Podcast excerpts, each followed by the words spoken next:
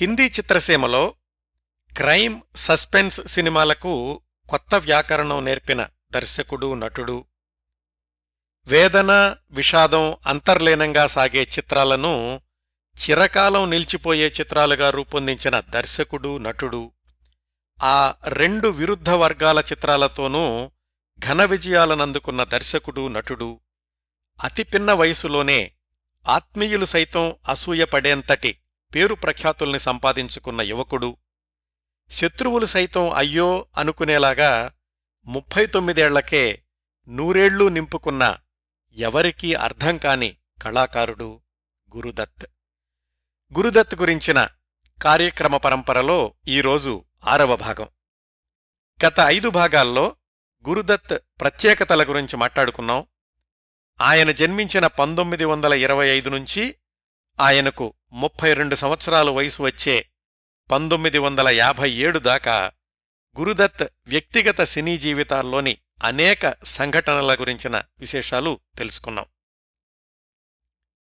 పంతొమ్మిది వందల యాభై ఏడులో విడుదలై సంచలన విజయం సాధించిన ప్యాసా చిత్రం దాకా గురుదత్ సినీ జీవితాన్ని సమీక్షిస్తే అప్పటికీ ఆయన నిర్మించిన చిత్రాలు నాలుగు దర్శకత్వం చేసిన చిత్రాలు ఏడు నటించిన చిత్రాలు నాలుగు.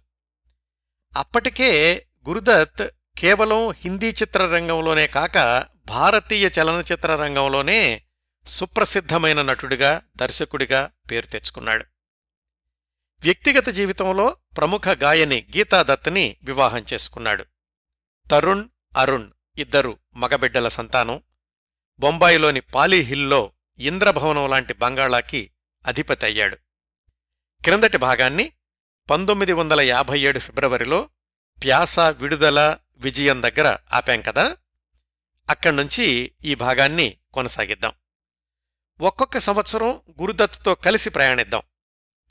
పంతొమ్మిది వందల యాభై ఏడు ఫిబ్రవరి నుంచి పంతొమ్మిది వందల యాభై ఎనిమిది ఫిబ్రవరి దాకా గురుదత్ జీవితంలో చోటు చేసుకున్న సంఘటనలు ముఖ్యంగా నాలుగండి. మొదటిది ప్యాసా లాంటి ఆఫ్ బీట్ సినిమా విజయం తర్వాత ట్వెల్వ్ ఓ క్లాక్ లాంటి సాదాసీదా సస్పెన్స్ చిత్రంలో గురుదత్ నటించడం. రెండోది గురుదత్ గీతాదత్తుల మధ్య రోజురోజుకి పెరుగుతూ వచ్చిన మనస్పర్ధలు. మూడోది గురుదత్ గీతాదత్తుల యూరోప్ పర్యటన. నాలుగోది గీతాదత్ హీరోయిన్గా భారీ చిత్ర నిర్మాణాన్ని ప్రారంభించి మధ్యలోనే గురుదత్ ఆ సినిమాని ఆపేసేయడం. ఈ నాలుగు అంశాల గురించి మాట్లాడుకుందాం. మొదటి అంశం ట్వెల్వ్ ఓ క్లాక్ చిత్రం. ప్యాసా లాంటి అనూహ్య విజయం తర్వాత గురుదత్ ట్వెల్వ్ ఓ క్లాక్ లాంటి సినిమాలో నటించడం చాలా ఆశ్చర్యంగా ఉంటుంది. Aar Paar mister and missus fifty five సినిమాల వరుసలో అయితే పర్వాలేదు కానీ ప్యాసా లాంటి చిత్రంతో ప్రేక్షకులకు తనలోని అసలైన నటుణ్ణి చూపించిన గురుదత్ మళ్ళీ ఒక మామూలు సస్పెన్స్ సినిమాలో నటించడానికి బలమైన కారణాలేవీ కనిపించవు. బహుశా ప్యాసా లాంటి బరువైన చిత్రంతో మానసికంగా అలసిపోయి కాస్త లైట్ తీసుకుందామని ఈ సినిమాలో నటించి ఉండొచ్చు. మళ్ళీ ప్యాసా లాంటి బరువైన కథ గురించి అన్వేషించే క్రమంలో అది ఇంకా సమయం పడుతోంది కాబట్టి మధ్యలో ఈ ట్వెల్వ్ ఓ క్లాక్లో నటించి ఉండొచ్చు. లేదా తోడల్లుడికి సహాయం చేయడం కోసమని ఈ ట్వెల్వ్ ఓ క్లాక్ చిత్రంలో గురుదత్ నటించి ఉండొచ్చు. ట్వెల్వ్ ఓ క్లాక్ చిత్ర దర్శకుడు గీతాదత్ సోదరి లక్ష్మీ రాయ్ భర్త ప్రమోద్ చక్రవర్తి. ఈయన సిఐడి చిత్రానికి రాజ్ ఖోస్లా దగ్గర సహాయకుడిగా కూడా పనిచేశాడు. తన దర్శకత్వంలో తొలిసారిగా చిత్రాన్ని రూపొందించడానికి తర్వాత దశాబ్దాల్లో షోలే లాంటి చిత్రాల్ని నిర్మించిన జీపీ సిప్పి ముందుకొచ్చాడు. చిత్ర నిర్మాతగా జీపీసిప్పికి అది మూడవ చిత్రం. ముందుగా దేవానందని హీరో అనుకున్నారు కానీ ఎందుకనో చిట్ట చివరి నిమిషంలో గురుదత్తును అడిగారు. అప్పటికీ ప్యాసా విడుదలై ఆ విజయాన్ని ఆస్వాదిస్తున్న గురుదత్ ఇది భార్య గీతాదత్కి కూడా సంబంధించిన విషయం కాబట్టి బహుశా ట్వెల్వ్ ఓ క్లాక్లో హీరోగా నటించడానికి ఒప్పుకుని ఉండొచ్చు సిఐడి రోజుల నుంచి గురుదత్ అభిమాన నటిగా అందరూ గుర్తించినటువంటి వహీదా రెహమాన్ ఈ సినిమాలో హీరోయిన్. గురుదత్తో పాటు ఆయన మిత్రులు రెహమాన్ జానీ వాకర్ వీళ్ళు కూడా ఈ ట్వెల్వ్ ఓ క్లాక్లో నటించారు. జాగ్రత్తగా చూస్తే ఈ సినిమాలో గురుదత్ కంటే రెహమాన్ పాత్ర ఎక్కువసేపు ఉంటుంది. ఈ సినిమాలో గురుదత్ ఒక లాయరు. అతని స్నేహితురాలు సొంత సోదరి హత్య కేసులో చిక్కుకుంటుంది. ఆమె హంతకురాలు అనడానికి బలమైన ఆధారాలున్నాయి. అలాంటి స్థితిలో ఆ స్నేహితురాల్ని ఈ లాయర్ ఎలా కాపాడతాడు అనేది కథ. మరీ బ్రహ్మాండమైన చిత్రం కాకపోయినా తక్కువగా చూడాల్సిన సినిమా ఏమీ కాదు. యూట్యూబ్లో ఉంది మీరు చూడొచ్చు. ప్యాస గురుదత్ ఈ కోణాల్లో కాకుండా ఒక సస్పెన్స్ సినిమాని చూస్తున్నాం అనే కోణంలో చూస్తే పర్వాలేదు అనిపించే సినిమా ఈ ట్వెల్వ్ ఓ క్లాక్. ప్యాసా విడుదలైన కొన్ని నెలలతకి షూటింగ్ ప్రారంభమై పంతొమ్మిది వందల యాభై ఎనిమిది జనవరిలో విడుదలయ్యింది. ఒక మాదిరిగా విజయం సాధించింది. నిర్మాతకైతే నష్టాలు రాలేదు. గురుదత్కి ఈ సినిమా వల్ల అదనంగా పేరొచ్చింది లేదు.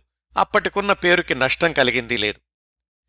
గురుదత్ నటించాడు కాబట్టి జాబితాలో ఈ పేరుంటుంది కానీ గురుదత్ పరంగా ఈ ట్వెల్వ్ ఓ క్లాక్ సినిమా గురించి చెప్పుకోదగ్గ విశేషాలు ఏమీ లేవు. అయితే సంగీతపరంగా ఓపి నయ్యర్ బాణీలు ప్రేక్షకుల్లోకి బాగా వెళ్ళాయి పాడింది కూడా మహమ్మద్ రఫీ గీతాదత్. గురుదత్ వహీదా రెహమాన్ చక్కటి వెండితెర జంట అని ప్రేక్షకులు పరిశ్రమ ఏకగ్రీవంగా మరొకసారి అంగీకరించిన చిత్రం ఈ ట్వెల్వ్ ఓ క్లాక్. అదిగో సరిగ్గా ఆ అంశమే. అంటే గురుదత్ వహీదా జంట గురించినటువంటి ప్రశంసలే గురుదత్ గీతాదత్తుల మధ్య అంతరాలు పెరగడానికి ఒక కారణమైంది అని ఆనాటి వాళ్ళ సన్నిహితుల అభిప్రాయం. ఇది పంతొమ్మిది వందల యాభై ఏడు సంవత్సరంలో మనం మాట్లాడుకోబోయే రెండో అంశం. కాస్త వివరంగా తెలుసుకుందాం. ఈ సమయానికి అంటే పంతొమ్మిది వందల యాభై ఏడు మధ్యకి వచ్చేసరికి సన్నిహితుల దగ్గర గీతాదత్ అంటుండేవాళ్ళట వివాహం అయ్యాక రెండు మూడు సంవత్సరాలు మా కాపురం బాగుంది వహీదా రెహమాన్ గురుదత్ సినిమాల్లో నటించడం ప్రారంభించాక మా జీవితం గత జీవితంలాగా లేదు అని. ప్యాసాలో కాని సిఐడిలో కాని వహీదా రెహమాన్కి పేరు రావడం వెనకాల గీతాదత్ పాటల ప్రభావం కూడా ఉంది అనడానికి ఏమాత్రం సందేహించాల్సిన అవసరం లేదు. సాధారణంగా సినిమాల్లో నటీనటులు ఎవరికైనా బాగా పేరొచ్చింది అంటే వాళ్ళ నటనతో పాటుగా వాళ్ళ మీద చిత్రీకరించిన పాటల యొక్క ప్రభావం కూడా ఉంటుంది కదా? ప్యాసాలో గులాబో పాత్రకి అంత పేరు రావడానికి గీతాదత్ పాడిన నేపథ్య గీతాలు కూడా ఒక కారణం అని విశ్లేషకుల అభిప్రాయం. పంతొమ్మిది వందల యాభై ఏడు వచ్చేసరికి గీతాదత్కి ఇద్దరు పిల్లలు. కుటుంబ బాధ్యతలతోటి అంతకుముందు వెళ్ళినట్లుగా ఎప్పుడంటే అప్పుడు రికార్డింగులకి వెళ్ళడానికి వీలయ్యేది కాదు. దాంతోటి సహజంగానే గాయనిగా అవకాశాలు తగ్గడం మొదలైంది. ఇంకొక వైపు నుంచి లతా మంగేష్కర్ని సంగీత దర్శకులు ప్రోత్సహించడం పెరిగింది. ఇటు గురుదత్ సినిమాలు ఒకటి తర్వాత ఒకటి రావడంతోటి గీతాదత్ పాటలన్నీ ఆయన సినిమాల్లోనే ఎక్కువగా ఉండడంతో గీతాదత్ తన భర్త సినిమాలకే పరిమితమైపోతోంది అని పరిశ్రమలో వార్తలొచ్చినాయి. గురుదత్కి తన సినిమాలు తన బిజీనే తప్ప ఇలాంటివి పట్టించుకునేవాడు కాదు. ఆ తర్వాత రోజుల్లో గురుదత్ సూపర్ హిట్ చిత్రం సాహిబ్ బీబీ ఔర్ గులాం కి మూలకథ స్క్రీన్ ప్లే సహకారం అందించిన బెంగాలీ రచయిత బిమల్ మిత్ర వ్రాసిన బినిద్ర అనే పుస్తకంలో తనకి గురుదత్కి ఒకనొక సందర్భంలో జరిగిన సంభాషణ గురించి ఇలా చెప్పారు. గురుదత్ గీతాన్ని బయట సినిమాల్లో పాడొద్దని నువ్వు చెప్పావా అని అడిగాడట బిమల్ మిత్ర. అలా అని ఎవరు చెప్పారు? గీతా నీకు చెప్పిందా? అయినా అందరూ ఎప్పుడూ ఒకే స్టార్డంలో ఉండలేరు కదా. మా పెళ్ళైనప్పుడు ఆమె స్టార్ సింగరు.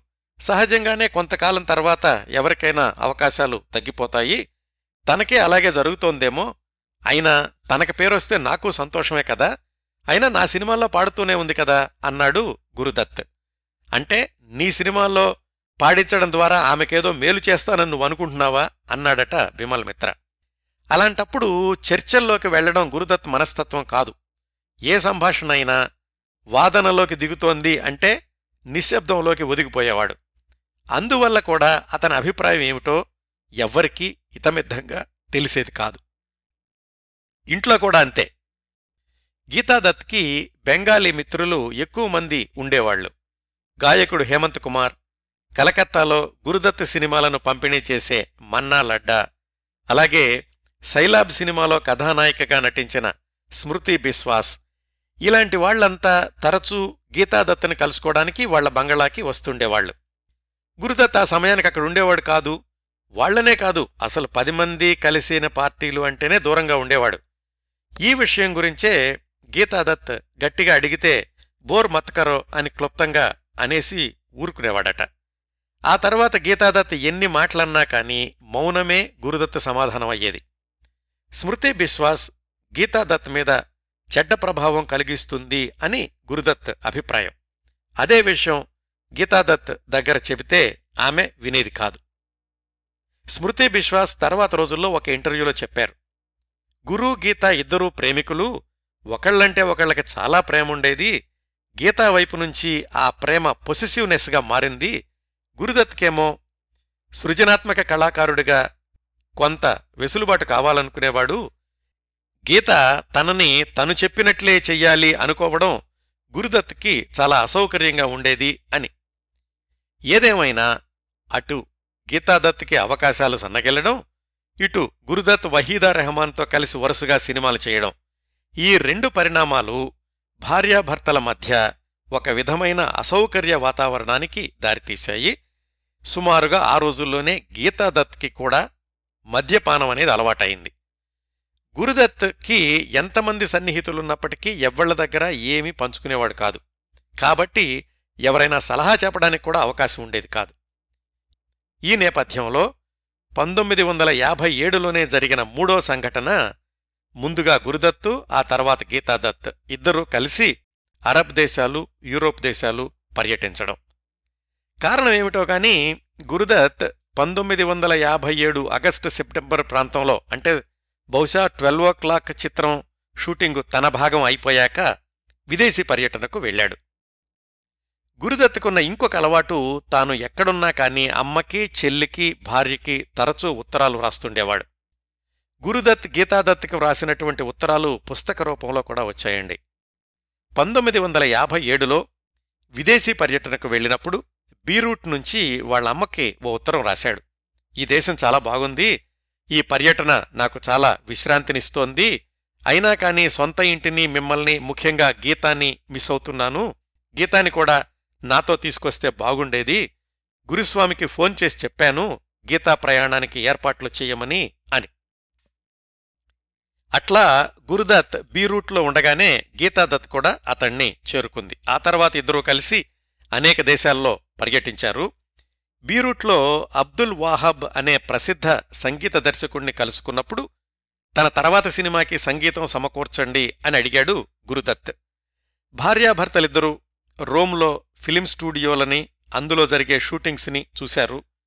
ప్యారిస్ లండన్ నగరాల్లో భారతీయుల్ని కలుసుకున్నారు. లండన్లో ఏషియన్ ఫిలిం సొసైటీ వాళ్ళు ఏర్పాటు చేసిన సంగీత సభలో గీతాదత్ ప్రత్యేక ఆకర్షణగా నిలిచారు. మొత్తం మీద ఆ పర్యటన గురుదత్ గీతాదత్తుల మధ్యన అనురాగ బంధాన్ని పునరుద్ధరించడంలో ప్రముఖ పాత్ర పోషించింది. బొంబాయి జీవితంలో తలెత్తిన చిన్న చిన్న అపార్థాల్ని ఇద్దరూ మర్చిపోయారు. వివాహమైన కొత్తలో ఒకళ్ళనొకళ్ళు ఎంతగా ప్రేమించుకునేవాళ్ళో మళ్ళీ ఆ రోజులకు వెళ్ళినట్లుగా అయింది ఈ విదేశీ పర్యటన తర్వాత. ఆ పర్యటనలో ఉండగానే అతి ముఖ్యమైన నిర్ణయం తీసుకున్నారిద్దరూ. గీతాదత్ నటిగా మారడం గీతాదత్ కథానాయికగా గురుదత్ కథానాయకుడిగా దర్శకుడిగా ఒక భారీ చిత్రాన్ని నిర్మించడం. అది కూడా ఎప్పుడో కాదు వెంటనే. అంటే విదేశీ పర్యటన పూర్తయి భారతదేశం చేరుకోగానే.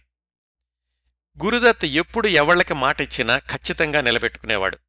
ఈసారి కూడా మాట మీదే నిలబడ్డాడు. వాళ్ళిద్దరూ భారతదేశం చేరుకోగానే Guru Dutt films private limited banner మీద మరొక ప్రతిష్టాత్మకమైన ప్రణాళికకు శ్రీకారం చుట్టాడు. ఖచ్చితమైన తేదీ చెప్పలేం కానీ ఇది సుమారుగా పంతొమ్మిది వందల యాభై ఏడు చివరలో జరిగుంటుంది. పంతొమ్మిది వందల యాభై ఏడులో మనం మాట్లాడుకుందాం అనుకున్న నాలుగవ సంఘటన ఇదిగో ఇప్పుడు మనం చెప్పుకోబోయేది. భార్యకిచ్చిన మాట ప్రకారం చిత్ర నిర్మాణాన్ని ప్రారంభించాడు గురుదత్. ఇచ్చిన మాట నిలబెట్టుకునే అలవాటు ఎలా ఉందో కొన్ని కొన్ని ప్రాజెక్టులు మధ్యలో ఆపేసే అలవాటు కూడా ఉంది గురుదత్కి. ఈ సినిమా విషయంలో అదే జరిగింది. అది మళ్ళీ భార్యాభర్తల్ని మరింతగా ఎడం చేసింది. వివరాల్లోకి వెళితే గురుదత్ తన భార్య గీతాదత్ హీరోయిన్గా ప్రారంభించిన మొట్టమొదటి చిత్రం. గురుదత్ మొట్టమొదటిసారి బెంగాలీలో నిర్మాణం ప్రారంభించినటువంటి చిత్రం. గురుదత్ ఆంగ్లంలో మొట్టమొదటిసారిగా నిర్మాణం ప్రారంభించిన చిత్రం. అన్నింటికీ మించి భారతదేశం మొత్తంలోనే మొట్టమొదటిసారి సినిమా స్కోప్లో గురుదత్ నిర్మాణం ప్రారంభించిన ఆ చిత్రం పేరు గౌరీ. పంతొమ్మిది వందల నలభై మూడులో ఈ గౌరీ అనే పేరుతోటే హిందీలో నిర్మాణమై ఘన విజయం సాధించిన సినిమా హక్కుల్ని కొన్నాడు గురుదత్. పంతొమ్మిది వందల నలభై మూడులోని ఆ గౌరీ సినిమాకి దర్శకుడు ఖిదార్ శర్మ. ఆ కథ గురుదత్కి బాగా నచ్చింది దర్శకుడిగాను అలాగే గీతాదత్ని హీరోయిన్గా తొలిసారి పరిచయం చేయడానికి కూడా. క్లుప్తంగా గౌరీ చిత్ర కథ ఏమిటంటే కలకత్తా పౌరులకి దుర్గా నవరాత్రులు ఎంత ముఖ్యమైనవో తెలుసు కదా ఆ ఉత్సవాల కోసమని దుర్గామాత విగ్రహాలు చేసే శిల్పి ఈ గౌరీ సినిమాలో ప్రధాన పాత్రధారి అంటే హీరో. ఆయన బ్రహ్మచారి. అమ్మా నాన్న పెళ్ళి చేసుకోమని పోరు పెడుతూ ఉంటారు. శిల్పాల్లో బాగా డబ్బులు సంపాదించాక పెళ్ళి చేసుకుంటాను అంటాడు. ఒక సంవత్సరం బాగా డబ్బులు సంపాదిస్తాడు.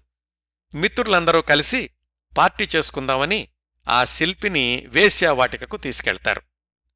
అక్కడ పరిచయమైన వేశ్యా యువతి గౌరీ. ఆ అమ్మాయి కథ విని వేశ్యాగృహం నిర్వాహకులతోటి బేరమాడి గౌరీని తనతో పాటు తీసుకొచ్చేస్తాడు. ఆ గౌరీని పెళ్ళి చేసుకుంటాడు. కొన్నాళ్ళకి అతడి తల్లిదండ్రులకు నిజం తెలుస్తుంది. ఇంట్లో సమస్యలు మొదలవుతాయి. భర్త పడుతున్నటువంటి ఇబ్బందులు చూడలేక గౌరీ ఇల్లొదిలి వెళ్ళిపోతుంది. అతడు గౌరీ కోసం ఎక్కడ వెతికినా కాని ఆచూకీ దొరకదు. దాదాపుగా మతి భ్రమించినట్లుగా అవుతాడు. ఏ విగ్రహం చెక్కినా కాని అందులో గౌరీ పోలికలే కనిపిస్తూ ఉంటాయి. కొన్నాళ్ళు గడుస్తాయి. ఒక సంవత్సరం దుర్గామాత విగ్రహాలను నిమజ్జనం కోసమని గంగానది ఒడ్డుకెళ్ళినప్పుడు ఆ శిల్పికి అప్పుడే ఎవళ్ళో తీసుకొచ్చిన శవం కనిపిస్తుంది. దగ్గరకెళ్ళి చూస్తే అదెవరో కాదు ఒకప్పటి తన భార్య గౌరీ. దుర్గామాత విగ్రహ నిమజ్జనంతో పాటుగా భార్య అంత్యక్రియలకు సూచనగా తను కూడా గంగానదిలో మునుగుతాడు. ఇది గౌరీ చిత్రకథ. మూల కథ పాత సినిమాదే అయినా కాని తనదైన శైలిలో స్క్రీన్ప్లే తయారు చేయడానికని తన ఆర్పార్ చిత్రానికి స్క్రీన్ప్లే అందించిన నబేందు ఘోష్ని గౌరీ చిత్రానికి స్క్రీన్ప్లే రాసిపెట్టమని అడిగాడు గురుదత్. మొదటిసారి భార్య గీతాదత్ని హీరోయిన్గా పరిచయం చేస్తున్నాడు కాబట్టి నిర్మాణ విలువల్లో ఎక్కడా రాజీ పడదలుచుకోలేదు. ఏర్పాట్లన్నీ కూడా భారీ ఎత్తున చేశాడు గురుదత్. భారతదేశంలోనే తయారు కాబోతున్న మొట్టమొదటి సినిమాస్కోప్ చిత్రం తన గౌరీ చిత్రమే కావాలి అనుకున్నాడు. హాలీవుడ్లోని ట్వంటీయత్ సెంచరీ ఫాక్స్ సంస్థతోటి సంప్రదించి ప్రత్యేకమైన లెన్సులు తెప్పించాడు. వికే మూర్తితోటి చెప్పి ఆ సినిమాస్కోప్ లెన్సుతో గీతాదత్కి తన బంగళాలోనే టెస్ట్ షూట్ కూడా చేయించాడు. ప్యాసా పాటలకి ప్రాణం పోసిన ఎస్డి బర్మంతోటి రెండు పాటలకి బాణీలు కట్టించి రికార్డింగ్ కూడా చేయించాడు. అన్నీ సిద్ధం చేసుకుని షూటింగ్ కోసమని మొత్తం యూనిట్ని కలకత్తాకి తరలించాడు. న్యూ ఆలీపూర్ ప్రాంతంలో ఒక పెద్ద భవనాన్ని అద్దెకు తీసుకున్నాడు. యూనిట్ అంతా కూడా అందులోనే ఉండేవాళ్ళు బెంగాలీ సినిమా అంటే ప్రాంతీయ చిత్రమే కదా. ప్రాంతీయ చిత్రాల మార్కెట్టు చాలా తక్కువగా ఉండేది. బెంగాలీ సినిమాలకైతే ఇంకా తక్కువగా ఉండేది. అయినా కాని గౌరీ చిత్రం కోసమని గురుదత్ పెడుతున్న ఖర్చు చూసి అందరూ ఆశ్చర్యపోయారు. సినిమా అంటే తననుకున్నట్లు తీయాల్సిందే. బడ్జెట్ కానీ ఖర్చు కానీ దేనిని లెక్క చేసే మనస్తత్వం కాదు కదా గురుదత్తుది. కలకత్తాలో చాలా ముఖ్యమైన ప్రదేశాల్లో షూటింగ్ చేశాడు. ఏ రోజు రషెస్ ఆ రోజు రాత్రే పొద్దుపోయేదాకా చూడ్డం మళ్ళా పొద్దున్నే లేచి షూటింగుకి వెళ్ళిపోవడం. అపార్థాల మంచుతెరలు కరిగిపోయి మళ్ళీ ఇద్దరూ కలిసి చేస్తున్నటువంటి ప్రాజెక్టు ఆ గౌరి. నిజమే బయట భార్య అంటే చాలా ప్రేమే కానీ సెట్స్ మీద మాత్రం గురుదత్ దర్శక నియంత. ఎక్కడా ప్రమాణాలకు రాజీపడేవాడు కాదు. పంతొమ్మిది వందల యాభై ఏడు చివర్లో మొదలై పంతొమ్మిది వందల యాభై ఎనిమిదిలో కూడా రెండు మూడు నెలలు షూటింగ్ కొనసాగాక ఒకరోజు ఏం జరిగిందంటే గౌరీ పాత్ర మీద చిత్రీకరించాల్సిన దృశ్యాలున్నాయి ఆ రోజు. షూటింగ్కి అంతా సిద్ధమైంది. గురుదత్ లొకేషన్లో గీతాదత్ కోసం వేచి చూస్తున్నాడు. గీతాదత్ ఇంకా మేకప్ రూంలోనే ఉంది. సాదా సీదా చీర కట్టుకుని చాలా తేలికపాటి మేకప్ తోటి నుదుటిన బొట్టు జుట్టు వదిలేసేయాలి. ఇది గురుదత్ చెప్పింది. అయినా కానీ అంతసేపు మేకప్ చేసుకోవాల్సిన అవసరం ఏముందో గురుదత్కి అర్థం కాలేదు. లొకేషన్లో చండశాసనుడు చాలా అసహనంగా ఉండేవాడు అని చెప్పుకున్నాం కదా గురుదత్ గురించి. ఎంతసేపటికి గీతాదత్ రాకపోయేసరికి కలకత్తా ప్రాంతానికి తన సినిమాల పంపిణీదారు రాము సరియా తన పక్కనే ఉంటే అతన్ని పంపించాడు. వెళ్ళి గీతాని త్వరగా రమ్మని చెప్పు అని. ఆ రాము వెళ్ళేసరికి గీత ఇంకా మేకప్లోనే ఉంది. అమ్మా సార్ రమ్మంటున్నారు ఆలస్యం అయిపోతుందట అన్నాడు ఆ రాము. ఇదిగో ఇప్పుడే వచ్చేస్తున్నాను నువ్వు పద అంది గీత. మరొక పది నిమిషాలు గడిచినా గీతాదత్ రాలేదు. గురుదత్ ఇంక ఆగలేక స్వయంగా గీతాదత్ దగ్గరికి వెళ్ళాడు. ఆమె మేకప్ చూసి అవ్వాక్కయ్యాడు. గీత నీకు నేను చెప్పిందేమిటి నువ్వు చేస్తోందేమిటి ఈ సీన్లో ఇంత హెవీ మేకప్ ఉండకూడదు ముందే చెప్పాను కదా అని కొంచెం గట్టిగానే అరిచినట్లుగా చెప్పాడు. ఆ సమయంలో గురుదత్ ఒక భర్త కాదు ఒక సినిమాకి దర్శకుడు అంతే. గీతాదత్ అహం దెబ్బతింది. చుట్టూ అందరూ చూస్తున్నారు. అందరి ముందు భర్త తన మీద కోపంతో అరుస్తున్నాడు. అప్రయత్నంగా అంతకంటే కోపంతో ఏం ఇప్పుడేమైంది? అసలు నీకేం కావాలి? ఇలా ఉంటే వహీదా రెహమాన్ కంటే అందంగా ఉన్నానన్నా నీ కోపం? ఇలాంటి భావం ఏదో వచ్చేలాగా తను అరిచింది. గురుదత్ ఒక్కసారి కంగు తిన్నాడు. అలాంటి సమాధానం అందున వహీదా రెహమాన్ ప్రసక్తి రావడం అస్సలు ఊహించలేదు. నిశ్చేష్టుడయ్యాడు. అంతా నిశ్శబ్దం. చుట్టుపక్కలున్న వాళ్ళకి ఏం జరుగుతోందో ఏం జరగబోతోందో అర్థం కాలేదు. గురుదత్ వెనక్కి తిరిగి ప్యాకప్ ప్యాకప్ అని బిగ్గరగా కేకలేశాడు. గబగబా వెళ్ళి కారులో కూర్చుని చౌరింగిలో బార్క్ పోని అన్నాడు. ఆ తర్వాత రెండు మూడు రోజుల్లో మొత్తం యూనిట్ అంతా అన్నీ సర్దేసుకుని బొంబాయి చేరుకున్నారు. అంతే. గౌరీ చిత్రం షూటింగ్ ఆగిపోయింది. గురుదత్ ఎంతో ప్రతిష్టాత్మకంగా ప్రారంభించిన భారతదేశంలోని మొట్టమొదటి సినిమాస్కోప్ చిత్రం కావాల్సిన గౌరీ రెండు మూడు నెలల షూటింగ్ తర్వాత మూతపడిపోయిందంతే. గీతాదత్ హీరోయిన్ కావడం కూడా అక్కడితోటి సమాధైపోయింది. అంతవరకు జరిగిన ఏర్పాట్లకు కానీ షూటింగ్ కానీ సిబ్బందికిచ్చిన అడ్వాన్సులకు కానీ చాలా ఖర్చయింది. అయినా కాని గురుదత్ ఎప్పుడూ డబ్బులు లెక్కేసుకునే దర్శకుడు నిర్మాత కాదు. తనకు నచ్చినట్లు రావడం లేదు అంటే ఇంకా ప్రాజెక్టు అక్కడ ఆగిపోవాల్సిందే. ఆ రోజు జరిగిన సంఘటనల గురించి స్క్రీన్ప్లే రచయిత నబేందు ఘోష్ తన ఆత్మకథ ఏకా నౌకర్ జాత్రిలో వ్రాశాడు. ఆ తర్వాత గౌరీ ఆగిపోవడం గురించి వివిధ వ్యక్తులు వివిధ రకాలుగా వ్యాఖ్యానాలు వ్రాశారు. బిమల్ మిత్ర తన పుస్తకంలో రాశాడు. నేను గురుదత్తను అడిగితే గీతాదత్ సహకరించకపోవడం వల్లనే గౌరీ చిత్రం ఆగిపోయింది అన్నాడు. లేదు వహీదా రెహమాన్కి సరైన పాత్ర ఇవ్వలేకపోయాను అని నువ్వే ఆపేశావట కదా అని నేను అడిగాను. గురుదత్ మొహం ఎర్రగా అయిపోయింది. నీతో ఎవరన్నారో గాని అది చాలా తప్పు. ఎన్నో సంవత్సరాలుగా నేను కలలుగంటున్న ఈ సినిమాని ఇన్ని లక్షలు ఖర్చు చేసిన ప్రాజెక్టుని మధ్యలో ఆపేయడానికి నేనేమన్నా పిచ్చివాణ్ణా? గీతాదత్తే ఈ సినిమాని ముందుకెళ్ళకుండా చేసింది. అన్నాడు గురుదత్. ఇదంతా విమల్ మిత్ర వర్షన్ ఏది ఎందుకు ఎలా జరిగినా కాని ఈ మొత్తం సంఘటన గురుదత్ ఫిలిమ్స్ ప్రైవేట్ లిమిటెడ్కి భారీ నష్టాలను మిగల్చడమే కాకుండా అప్పుడప్పుడే కుదుటపడుతున్న గురుదత్ గీతాదత్తల వైవాహిక బంధం మరింతగా బీటలు వారడానికి దారితీసింది. ఇద్దరి మధ్య అగాధం ఇంకా పెరిగింది. అయితే గురుదత్ ప్రతిసారి బయటికి చెప్పకపోయినా మానసికంగా ఎప్పుడూ చాలా సున్నితమైన వ్యక్తి. ఇదంతా జరిగేసరికి పంతొమ్మిది వందల యాభై ఎనిమిది ఫిబ్రవరి మార్చి అయ్యుండాలి. పంతొమ్మిది వందల యాభై ఎనిమిది జులైలోనే గురుదత్ గీతాదత్కి వ్రాసిన ఉత్తరంలో ఇలా అన్నాడు. జరిగిందేదో జరిగిపోయింది. నీమీద నాకున్న ప్రేమ మాత్రం ఎవ్వరూ చెరపలేనిది. నేను నిన్ను నిన్ను మాత్రమే ప్రేమిస్తున్నాను. ఇలా నేను ఎన్ని చెప్పినా నువ్విప్పుడు నమ్మలేకపోవచ్చు. ఏదో రోజు నేను ఈ లోకం నుంచి నిష్క్రమించాక నా ప్రేమ నీకు అర్థమవుతుంది అని. భార్యాభర్తల మధ్య అసౌకర్య వాతావరణం ఇలా కొనసాగుతూ ఉండగానే గురుదత్ పంతొమ్మిది వందల యాభై ఎనిమిదిలోనే తన తరువాతి ప్రతిష్టాత్మకమైన ప్రాజెక్ట్ కాగజ్ కే ఫూల్కి శ్రీకారం చుట్టాడు. గౌరీ కోసం విదేశాల నుంచి తెప్పించిన సినిమాస్కోప్ లెన్స్ ఇంకా తన దగ్గరే ఉంది కాబట్టి కాగజ్ కే ఫూల్ చిత్రాన్ని కూడా సినిమాస్కోప్లోనే నిర్మిద్దాము అనుకున్నాడు గురుదత్.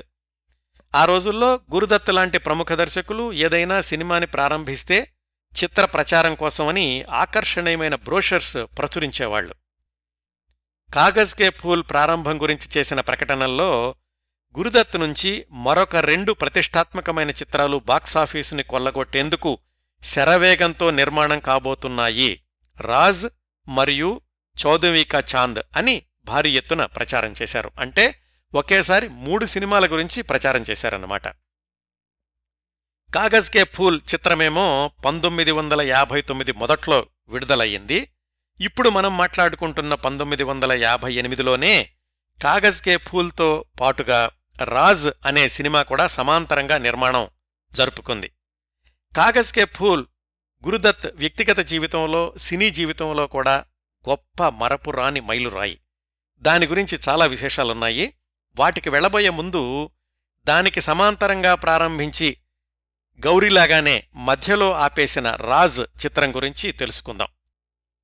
తరువాతి సంవత్సరాల్లో కూడా గౌరీ రాజ్ లాగానే మరికొన్ని సినిమాలు అనుకుని ఆపేసినవి మొదలుపెట్టి ఆపేసినవి చాలా ఉన్నాయి. వాటి విశేషాలన్నీ ఇప్పుడు ముగించేద్దాం. వాటి తర్వాత మనం కాగజ్ కే ఫూల్ లాంటి పెద్ద సినిమాల గురించి సంవత్సరాల వారీగా తెలుసుకుంటూ ముందుకు వెళదాం. రాజ్ సినిమా షూటింగు పంతొమ్మిది వందల యాభై ఎనిమిదిలోనే మొదలైంది. Baaz Aar Paar mister and missus fifty five Pyaasa ఈ సినిమాలకు గురుదత్ దగ్గర సహాయకుడిగా పనిచేసిన నిరంజన్ అనే ఆయన ఈ రాజు సినిమాకి దర్శకుడు. ఒకేసారి రెండు మూడు చిత్రాలను ప్రకటించడానికి ఇంకొక కారణం ఏమిటంటే తన సిబ్బందికి జీతాలివ్వాలి అంటే వరుసగా సినిమాలు తీస్తూ ఉండాలి. తను అనుకుంటున్న కాగజ్ కే ఫూల్ లాంటి గంభీరమైన చిత్రాలు త్వర త్వరగా పూర్తయ్యేవి కాదు. అందుకని వ్యాపారాత్మకంగా ఉండే సినిమాలు కూడా తీయాలి అనుకుని రాజు లాంటి సినిమాలను కూడా ప్రారంభిస్తూ ఉండేవాడు గురుదత్. రాజు సినిమాకి ఒక ఆంగ్ల నవల ఆధారం. సినిమా గురించి ప్రకటించినప్పుడు ప్రచార చిత్రంలో వహీదా రెహమాన్ బొమ్మ ఒక్కటే ఉంది. ఆ సినిమాకి హీరోగా అప్పుడే మదర్ ఇండియా చిత్రంతో పేరు తెచ్చుకున్న సునీల్ దత్ని తీసుకున్నారు. సునీల్ దత్ది ఒక మిలిటరీ డాక్టర్ పాత్ర. వహీదా రెహమాన్ అక్కా చెల్లెళ్ళుగా ద్విపాత్రాభినయం. గురుదత్ దగ్గర సస్పెన్స్ సినిమాలకు పనిచేసిన అనుభవం ఉంది కాబట్టి నిరంజన్ ఏమాత్రం ఇబ్బంది లేకుండా షూటింగ్ ప్రారంభించేశాడు. ప్యాసా సమయంలో మాటిచ్చినట్లే ఆర్డి బర్మన్ని సంగీత దర్శకుడిగా నియమించుకున్నాడు గురుదత్. రెండు మూడు పాటలు రికార్డింగ్ కూడా అయ్యాయి. అయితే కొంతకాలం షూటింగ్ అయ్యాక సునీల్ దత్ని ఆ ప్రాజెక్టు నుంచి తొలగించారు. కారణం తెలీదు. ఆయన స్థానంలోకి గురుదత్ వచ్చాడు ఇంకోవైపు ఆయన కాగజ్ కే ఫూల్ కూడా షూటింగ్ జరుగుతోంది. ఇటు శిష్యుడు నిరంజన్ దర్శకత్వంలో కూడా వహీదా రహమాన్ పక్కన తనే హీరోగా వేద్దామనుకున్నాడు గురుదత్. పరిశ్రమలో పుకార్లొచ్చినాయి.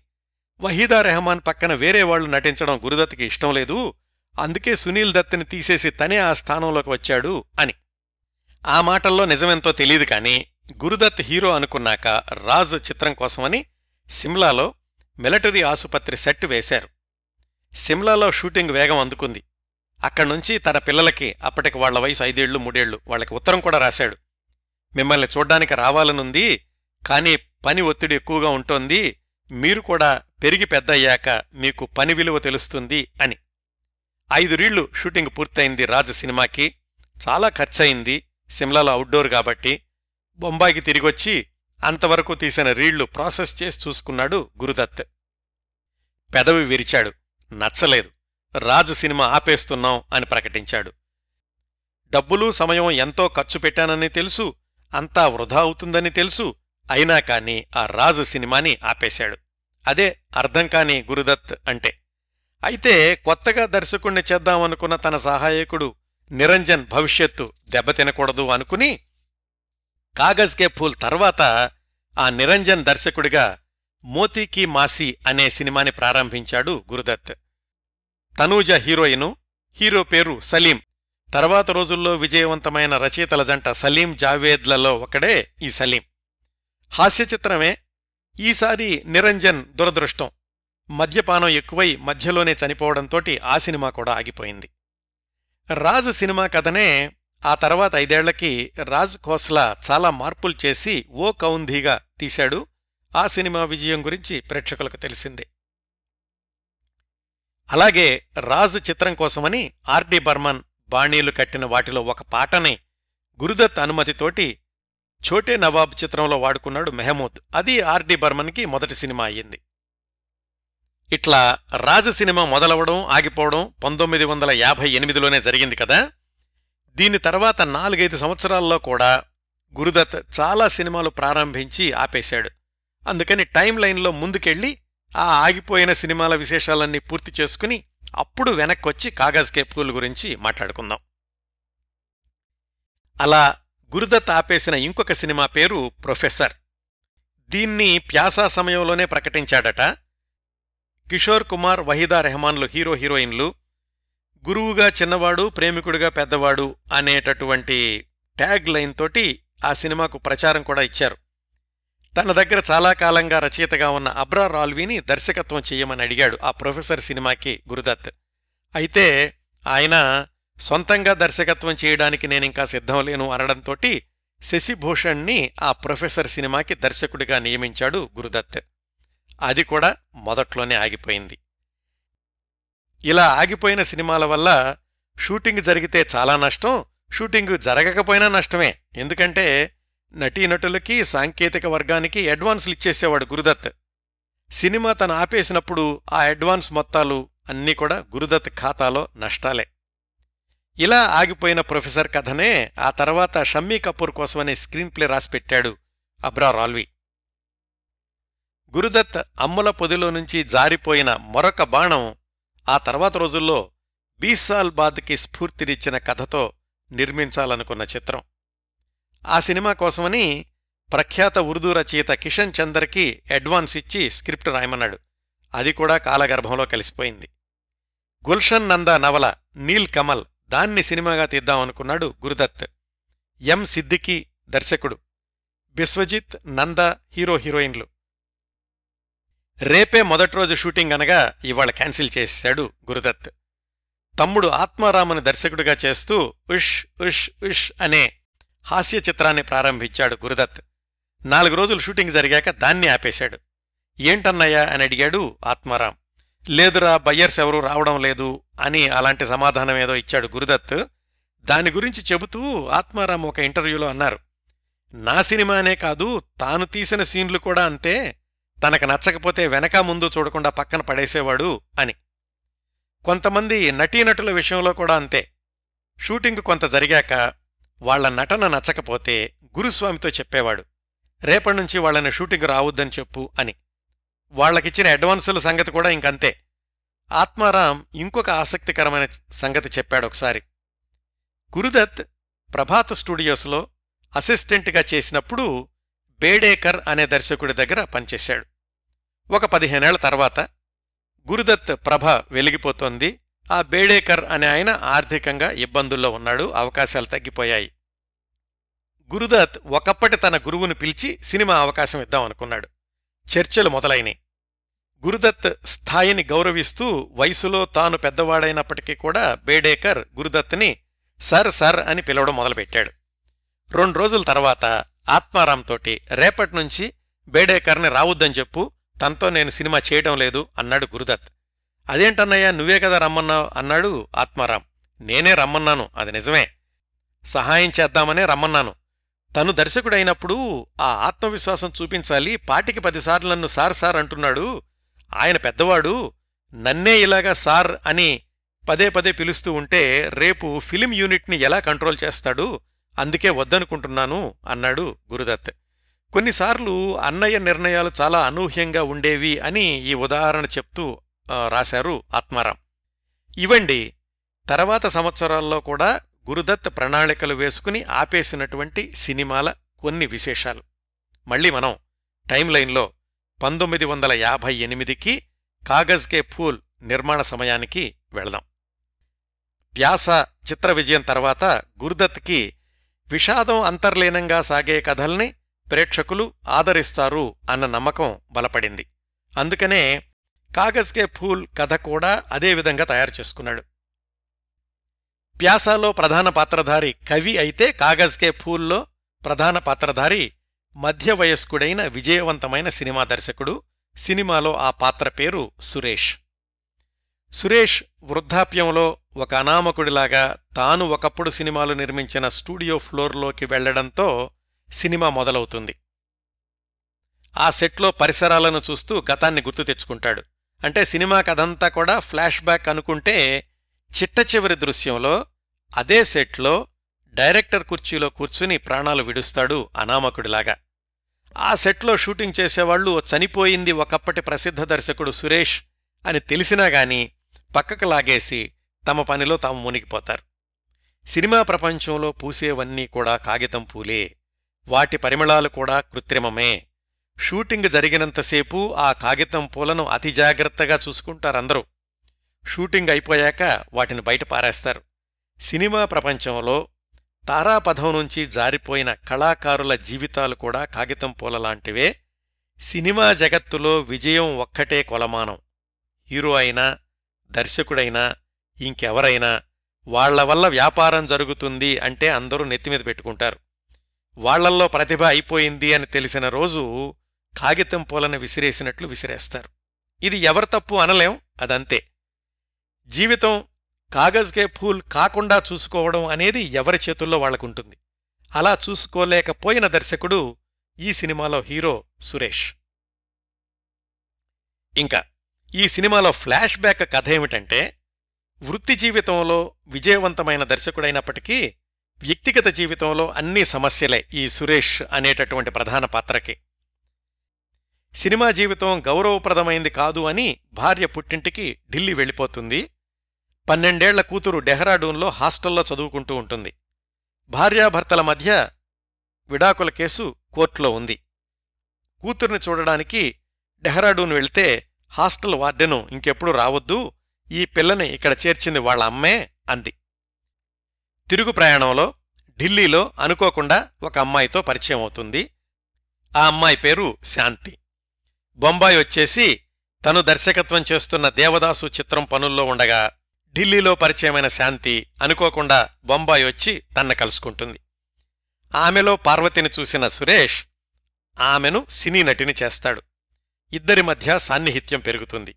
అది అవ్యక్తమైన ప్రేమగా మిగిలిపోతుంది. పేపర్లన్నింటిలోనూ సురేష్కి కొత్త హీరోయిన్తో సంబంధం ఉంది అని వార్తలొస్తాయి. అది చూసినటువంటి సురేష్ కూతురు బొంబాయి వచ్చి శాంతిని కలుసుకుని మా నాన్నను వదిలేసేయి అంటుంది. సినిమా విడుదలై శాంతికి హీరోయిన్గా అద్భుతమైనటువంటి పేరొస్తుంది. అయినా సరే సురేష్ కూతురికి ఇచ్చిన మాట ప్రకారం బొంబాయి వదిలేసి వెళ్ళిపోతుంది శాంతి. దూరంగా ఏదో పల్లెటూళ్ళలో స్కూల్ టీచర్గా జీవితం ప్రారంభిస్తుంది. శాంతి లేనటువంటి సురేష్ అశాంతికి లోనయ్యాడు. అప్పుడే కోర్టు తీర్పు కూడా వస్తుంది. కూతురు తల్లికే చెందుతుంది అని. ఇటు కూతురుకి అటు శాంతికి దూరమైనటువంటి సురేష్ మద్యపానానికి బానిసవుతాడు. దర్శకత్వం మీద మనసు పెట్టలేడు. తను తీసిన సినిమాలన్నీ ఫెయిల్ అవుతాయి. నిర్మాతలు అతన్ని నిందిస్తూ ఉంటారు. సర్వం కోల్పోతాడు. ఇల్లు కూడా వేలానికి వెళ్ళిపోతుంది. మళ్ళీ కోలుకోవాలని చేసే ప్రయత్నాల్లో శాంతిని హీరోయిన్గా పెడితే నీకు అవకాశాలిస్తాము అంటారు నిర్మాతలు. ఆ విషయం తెలిసిన శాంతి మళ్ళీ బొంబాయి సినిమా రంగానికి వస్తుంది. కాని ఒకరి దయాదాక్షిణ్యాల మీద తన భవిష్యత్తుని నిర్మించుకోలేను అని ఆ అవకాశాన్ని తిరస్కరించి అదృశ్యమవుతాడు సురేష్. ఇటు శాంతి సినిమా రంగంలో అంచెలంచెలుగా ఎదుగుతూను అటు సురేష్ జీవితంలో అట్టడుగు స్థాయికి దిగజారిపోయి ఒకనొక సందర్భంలో శాంతి హీరోయిన్గా నటించే సినిమాలో ఎక్స్ట్రా నటుడిగా వేషానికి వెళ్తాడు సురేష్. అక్కడ శాంతి గుర్తుపడుతుంది. కాని తనకు మాట్లాడే అవకాశం ఇవ్వకుండా పారిపోతాడు. ఆ తర్వాత చివరి దృశ్యంలో సెట్లోనే కుర్చీలో కూర్చుని మరణిస్తాడు. ఇదండి కాగజ్ కే ఫూల్ కథ. హీరో హీరోయిన్లు గురుదత్ వహీదా రెహమాన్ వాళ్ళ మీదే సినిమా అంతా నడుస్తుంది. ప్యాసా గురించి మాట్లాడుకున్నప్పుడు గురుదత్ దర్శకత్వపు మెళకువల గురించి ఉత్తమమైన నిర్మాణ విలువల గురించి చాలా ఉదాహరణలు చెప్పుకున్నాం కదా. కాగజ్ కే కూడా అలాంటి మెరుపులు చాలా ఉన్నాయి. అయితే కథాబలం విషయానికొస్తేనే ప్యాసా స్క్రీన్ ప్లే సాగినంత పకడ్బందీగా కాగజ్ కే ఫూల్ లేదు అని అప్పట్లో పత్రికలు రాశాయి. ఈ సినిమా షూటింగ్ జరిగినన్ని రోజులు గురుదత్ వ్యక్తిగత జీవితం సాఫీగా లేదు. గీతాదత్ తోటి గౌరీ ఆ తర్వాత రాజ్ సినిమాలు ఆగిపోవడం భార్యాభర్తల మధ్య పెరిగినటువంటి అంతరాలు వీటితో ఎప్పుడూ అనిశ్చితంగా ఉండేవాడట. ఆ అనిశ్చిత మానసిక స్థితే కాగజ్ కే ఫూల్ నాణ్యత మీద కూడా ప్రభావం చూపించింది అని ఆయన సన్నిహితులు చాలా చోట్ల వ్రాశారు. ఎప్పట్లాగే సీన్లు తీయడం పక్కన పడేయడం ఇవి చాలా ఎక్కువయ్యాయి. కాగజ్ కే ఫూల్ కథారచన అని టైటిల్ కార్డ్స్లో ఎక్కడా ఉండదు. దాని గురించి కాస్త వివాదం ఉంది. గురుదత్కి ఆర్పార్ మధ్యలో ఆగిపోయిన గౌరీ రాజ్ ఈ సినిమాలకు స్క్రీన్ప్లే సమకూర్చిన నబేందు ఘోష్ తన ఆత్మకథలో వ్రాసుకున్నాడు. పంతొమ్మిది వందల యాభై ఐదు ప్రాంతాల్లోనే కాగజ్ కే పూల్ కథని గురుదత్కి చెప్పాడట ఆయన. ఆ కథలో ఒక రచయిత అతని ప్రేయసి ప్రధాన పాత్రలు. సరే స్క్రీన్ప్లే రాయండి అన్నాడు గురుదత్. అయితే అదే సమయంలో నబేందు ఘోష్ దేవదాసు లాంటి చిత్రాలతో తీరిక లేకుండా ఉండడంతోటి గురుదత్ కూడా మళ్ళీ ఆయన్ను సంప్రదించలేదు. గౌరీ సినిమా ఆగిపోయాక ఆ పాత కథనే రచయిత పాత్రను సినిమా దర్శకుణ్ణి చేసి తన జీవితంలోని సంఘటనల్ని జోడించి కాగజ్ కే పూల్ కథ తయారు చేసుకున్నాడు గురుదత్. సినిమా విడుదలయ్యాక నబేందు ఘోష్ అడిగాడట ఈ కథ నాదే కదా అని. మీరు చెప్పిన కథను పూర్తిగా మార్చేశాను అందుకే రచయితగా ఎవరి పేరు వెయ్యలేదు అన్నాడట గురుదత్.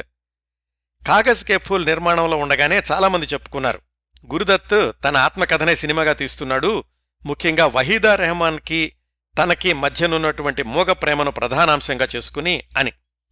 సంగీత దర్శకుడు ఎస్డి బర్మన్ అయితే ఒకనొక సందర్భంలో అనేశాడట ఇదంతా నీ కథే? నీ కథ ప్రేక్షకులు చూడాల్సిన అవసరం ఏముంది? అని. దానికి గురుదత్ సీరియస్గా మిమ్మల్ని సంగీత దర్శకత్వం చెయ్యమని మాత్రమే అడిగాను కథ గురించి సలహాలు అడగలేదు అన్నట్ట. తన కథ మీద తను తీసే సినిమా మీద అంత నమ్మకంగానూ ఉండేవాడు కొన్నిసార్లు. అయితే కాగజ్కే పూల్ కథని జాగ్రత్తగా విశ్లేషిస్తే కేవలం దర్శకుడు హీరోయిన్ల మధ్యనున్న అనుబంధం తప్ప దర్శకుడు అధపాతాళానికి జారిపోవడం అనేది అప్పటి గురుదత్త జీవితానికి మాత్రం ఏమాత్రం పోలికలేని సంఘటన. ఎందుకంటే అప్పటిదాకా గురుదత్ విజయవంతమైన దర్శకుడే. మరి కాగజ్ కే ఫూల్లో చూపించినంతటి దారుణమైన సంఘటనలేవి ఆయన జీవితంలో అప్పటి వరకు లేవు. అలా దర్శకుడు పడిపోవడం అనేది మాత్రం ఆయన గురువుగారు జ్ఞాన్ ముఖర్జీ నిజ జీవితానికి దగ్గరగా ఉందని అంటారు. మొత్తానికి ఇన్ని అంతర్గత సంక్షోభాల మధ్య కాగజ్ కే ఫూల్ నిర్మాణం సినిమా స్కోప్లో పూర్తయింది. అప్పట్లో అన్ని సినిమా హాళ్ళలోనూ ఈ సినిమా స్కోప్ ప్రదర్శనలు ఇచ్చేటటువంటి సౌకర్యాలు ఉండేవి కాదు కాబట్టి సినిమా స్కోప్తో పాటుగా థర్టీ ఫైవ్ ఎంఎంలో కూడా ప్రాసెస్ చేయాల్సొచ్చింది దానివల్ల ఖర్చు మరింత పెరిగింది. అయినా కాని దేనికి వెనకాడలేదు గురుదత్. కాగజ్ కే ఫూల్ని ఒక విధమైన ప్యాషన్తో తీశాడు. అన్ని కార్యక్రమాలు పూర్తి చేసుకుని పంతొమ్మిది వందల యాభై తొమ్మిది మొదట్లో బొంబాయిలోని మరాఠా మందిర్లో ప్రీమియర్ షోతోటి మొదలైంది. ఆ మర్నాడో ఆ వారంలోనో న్యూఢిల్లీలో రాష్ట్రపతి సర్వేపల్లి రాధాకృష్ణన్ సమక్షంలో కూడా ప్రివ్యూ షో వేశారు. బొంబాయిలో మొట్టమొదటి రోజు మొట్టమొదటి ఆట నుంచే ప్రేక్షకులు సినిమాను నిర్దాక్షిణ్యంగా తిరగొట్టారు గురుదత్ తెరమీద కనిపిస్తే అసహనంతో కేకలేశారట. ప్రీమియర్ షో ఇంటర్వెల్లోనే రాజ్ ఖోస్లాతో అన్నాడట గురుదత్ కాగజ్ కే ఫూల్ మృత శిశువు అయ్యింది అని. కాగజ్ కే ఫూల్ చిత్ర పరాజయం గురుదత్తుని కోలుకోలేని విధంగా దెబ్బతీసింది. ముఖ్యంగా మానసికంగానూ ఆత్మవిశ్వాసం మీద. ఆ తర్వాత జానీ వాకర్తో అన్నట్టు ఒకసారి గురుదత్ ఇంక నాకు దర్శకత్వం చేసే ప్రతిభ పోయింది.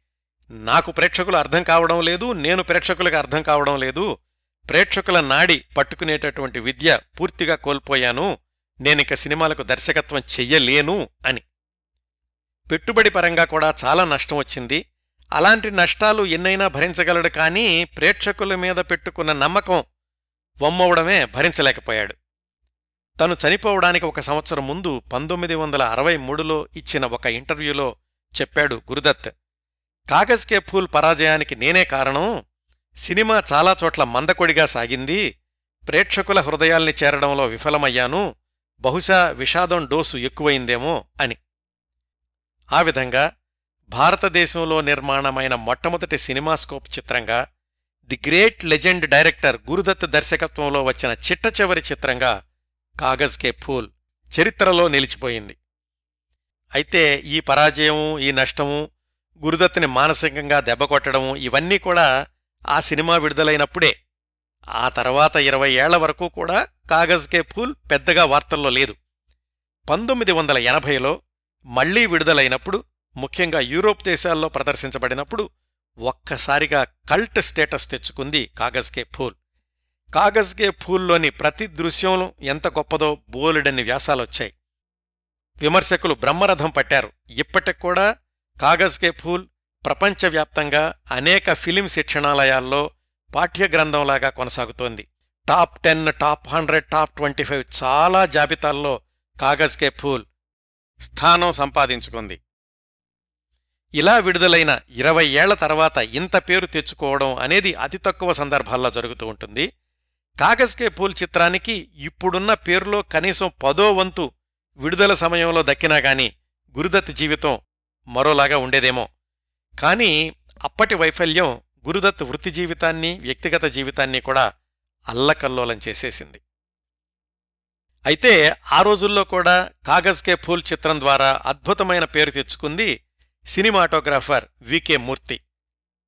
ఆ సినిమా ప్రీమియర్ అవగానే షమ్మీ కపూర్ హీరో ఎక్కడా అని అడిగాట. అందరూ గురుదత్ వైపు చూపిస్తే షమ్మీ కపూర్ వికే మూర్తిని వెదికి పట్టుకుని దగ్గరకు తీసుకొచ్చి ఈ సినిమాకి నువ్వే నిజమైన హీరోవి అన్నాడు. మరికొంతమంది అన్నారట. మూర్తి ఈ సినిమాని పూర్తిగా దెబ్బకొట్టావయ్యా సినిమాలో నటీనటుల్ని కథని స్క్రీన్ ప్లేని అన్నింటినీ కూడా నీ కెమెరా పనితనం డామినేట్ చేసేసింది అని. ఎస్డి బర్మన్ స్వరపరిచిన పాటలు కూడా కాలానికి ఎదురిది నిలబడ్డాయి. అన్ని పాటలు ప్రజాదరణ పొందినప్పటికీ కాగజ్ కే ఫూల్ అనగానే గుర్తొచ్చే పాట వక్తనే కియా క్యా హసీన్ సితం అనేది. అజరామరమైన గీతం. ఇందులో పాటలు రాసింది కైఫీ ఆజ్మీ. ప్యాసా తర్వాత సాహిర్ లుధియాన్వి ఎస్డి బర్మన్తో కలిసి పనిచేయలేదు. కాగజ్ కే ఫూల్ తర్వాత ఎస్డి బర్మన్ గురుదత్తో కలిసి పనిచేయలేదు. అవన్నీ కొన్ని అర్థం కాని సమీకరణాలు. అయితే ఒక్కొక్కరి నిష్క్రమణ మరికొంతమంది ప్రవేశానికి కారణమవుతుంది. ఆ విధంగా కైఫీ ఆజ్మీ ఈ సినిమా పాటలతోటి రచయితగా గొప్ప పేరు తెచ్చుకున్నాడు. ఈ కాగజ్ కే ఫూల్ సినిమాలో రెండు సోలో గీతాలు గీతాదత్ పాడితే మహమ్మద్ రఫీతో కలిసి పాడిన యుగళ గీతాలకు మాత్రం ఆశా భోంస్లే నేపథ్య గాయని అయ్యింది. గురుదత్ గీతాదత్తుల మధ్య పెరుగుతూ వచ్చిన అంతరాలకు ఇది కూడా ఒక ఉదాహరణ అయ్యుండొచ్చు. ఇవండి అప్పటి పరాజయ చిత్రం ఇప్పటి పాఠ్యగ్రంథ చిత్రం కల్ట్ చిత్రం కాగజ్ కే ఫూల్ గురించిన కొంత సమాచారం. సమయాభావం వల్ల ఈ సినిమాలోని వివిధ విభాగాలు దృశ్యాల విశ్లేషణ ఇవన్నీ పూర్తిగా చెప్పడం లేదండి. పంతొమ్మిది వందల యాభై తొమ్మిదిలో కాగజ్ కే ఫూల్ విడుదల పరాజయం తర్వాత గురుదత్ జీవితం అంతకు ముందులాగా లేదు. కాగజ్ కే ఫూల్లోని సురేష్ పాత్ర ద్వారా తన భవిష్యత్తును తనే ఊహించుకున్నాడా?